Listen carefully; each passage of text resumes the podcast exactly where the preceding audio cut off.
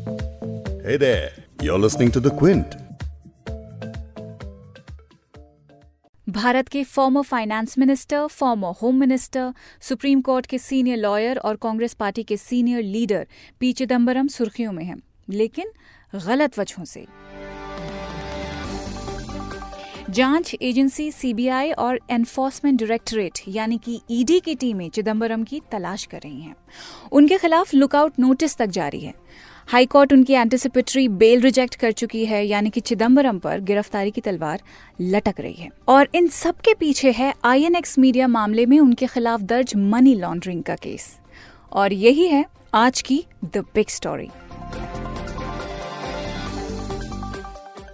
मैं हूँ फबेहा सैयद और आप सुन रहे हैं the big story podcast Quint Hindi पर। इस पॉडकास्ट में हम दिन की सबसे बड़ी खबर का जायजा लेते हैं। आपको उस न्यूज़ के हर एंगल से वाकिफ कराते हैं और उसकी हर बारीकी समझाते हैं। खैर तो शुरुआत करते हैं एकदम शुरू से। सबसे पहली बात, आप भी सोच रहे होंगे कि आखिर ये आईएनएक्स मीडिया केस है क्या? आपको बता दें कि आईएनएक्स एक मीडिया ग्रुप है जिसे साल 2007 में विदेशी निवेश के लिए फॉरेन इन्वेस्टमेंट प्रमोशन बोर्ड से मंजूरी मिली। मीडिया ग्रुप में 305 करोड़ रुपए का इन्वेस्टमेंट हुआ। उस वक्त देश के फाइनेंस मिनिस्टर थे पी चिदम्बरम तो आरोप है कि चिदम्बरम के बेटे कार्ति ने अपने पिता की पोजीशन का फ़ायदा उठाते हुए इन्वेस्टमेंट क्लियरेंस में मदद की। सीबीआई ने इस मामले में गड़बड़ियों का आरोप लगाते हुए 15 मई 2017 को पहली एफआईआर दर्ज की। और एक साल के बाद, यानी कि 2018 में एनफोर्समेंट डायरेक्टोरेट यानी कि ईडी ने भी मनी लॉन्ड्रिंग का केस दर्ज कर दिया। अब इस साल 20 अगस्त इस मामले में चिदम्बरम की एंटिसिपेटरी बेल पेटिशन पर सुनवाई करते हुए दिल्ली हाईकोर्ट ने बेल देने से मना कर दिया। और मना करने के पीछे कोर्ट के दो ऑब्जर्वेशन थे।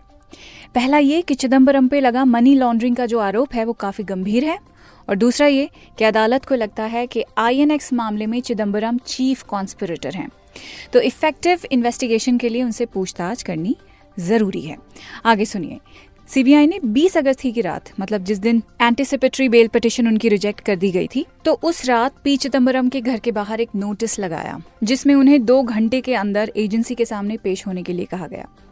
तो चिदम्बरम के लॉयर ने इस पर आपत्ति जताते हुए सुप्रीम कोर्ट में स्पेशल लीव पिटिशन फ़ाइल कर दी, जिसे एसएलपी कहते हैं। द क्विंट के लीगल एडिटर वकाशा सचदेव, इस पूरे केस को फॉलो कर रहे हैं और इस केस की बाकी डिटेल्स वकाशा से सुनते हैं। तो आज सुप्रीम कोर्ट में पी चिदम्बरम के लिए कोई भी रिलीफ नहीं मिला है। सुप्रीम कोर्ट में पी चिदम्बरम आए थे, उन्होंने सुबह जस्टिस रमना के कोर्ट रूम में इस मैटर को मेंशन किया था कि उनको अर्जेंट लिस्टिंग दे दिया जाए अपील के लिए।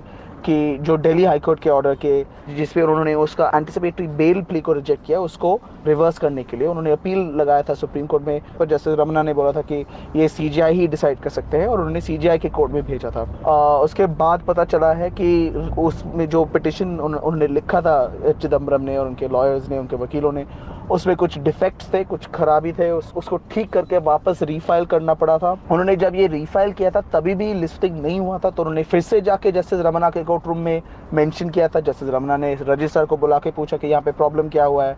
आ, अभी तक लिस्ट क्यों नहीं हुआ? रजिस्टर ने बोला था इस पर डिफेक्ट्स थे उनको ठीक करना था। और उसके बाद ही अब कुछ जाके एक दूसरे कैविएट जो सीबीआई ने फ़ाइल किया उसको रजिस्टर करना है। और इसलिए टाइम लगेगा और तभी सब सीजी रंजन गोगोई के पास चला जाएगा। इसके बाद कपिल सिबर फिर से पूछने लगे कि ठीक है एटलीस्ट अभी क्योंकि ये अब तो अर्जेंट लिस्टिंग आज तो नहीं हो पाएगा तो सीजीआई को एटलीस्ट बता दिया जाए और इसको इंटरिम प्रोटेक्शन दे दिए चिदम्बरम को कि सीबीआई उनको आज ही जाके अरेस्ट ना कर पाए। पर जैसे रमना ने आ, ऐसे कोई ऑर्डर पास नहीं किया। सीजीआई ने भी आ, इस पर कोई ऑर्डर पास नहीं किया था वो तो अपना अयोध्या मैटर सुन रहे थे कॉन्स्टिट्यूशन बेंच के साथ। उन्होंने आर्ग्यूमेंट सुनने बंद किए थे चार बजे को। सिबल सलमान खुर्शीद, विवेक तनखा, सब चिदम्बरम के जो वकील थे, वो सब वहाँ पे पहुँच गए थे। सीजीआई से रिक्वेस्ट करने के लिए कि इसका अर्जेंट लिस्टिंग हो जाए। सीजीआई ने ऐसे कुछ सुना नहीं और वो उठ के बस चले गए अयोध्या मैटर खत्म होने के बाद तो आज बेसिकली ये पता चल गया कि ये जो टेक्निकलिटी है डिफेक्ट्स जो थे, उसके वजह से अर्जेंट लिस्टिंग नहीं हो पाया है। और इसके वजह से इसका मतलब ये है कि अब पी चिदम्बरम जो एक यहाँ इंडिया के फॉर्मर यूनियन होम मिनिस्टर है फाइनेंस मिनिस्टर भी थे वो ये I N X media scam की वजह से उनको आज अरेस्ट किया जा सकता है। तो अगर आज सी बी आई उनको पकड़ ले या वो सी बी आई को जा, से जाके बात कर ले आज सी बी आई उनको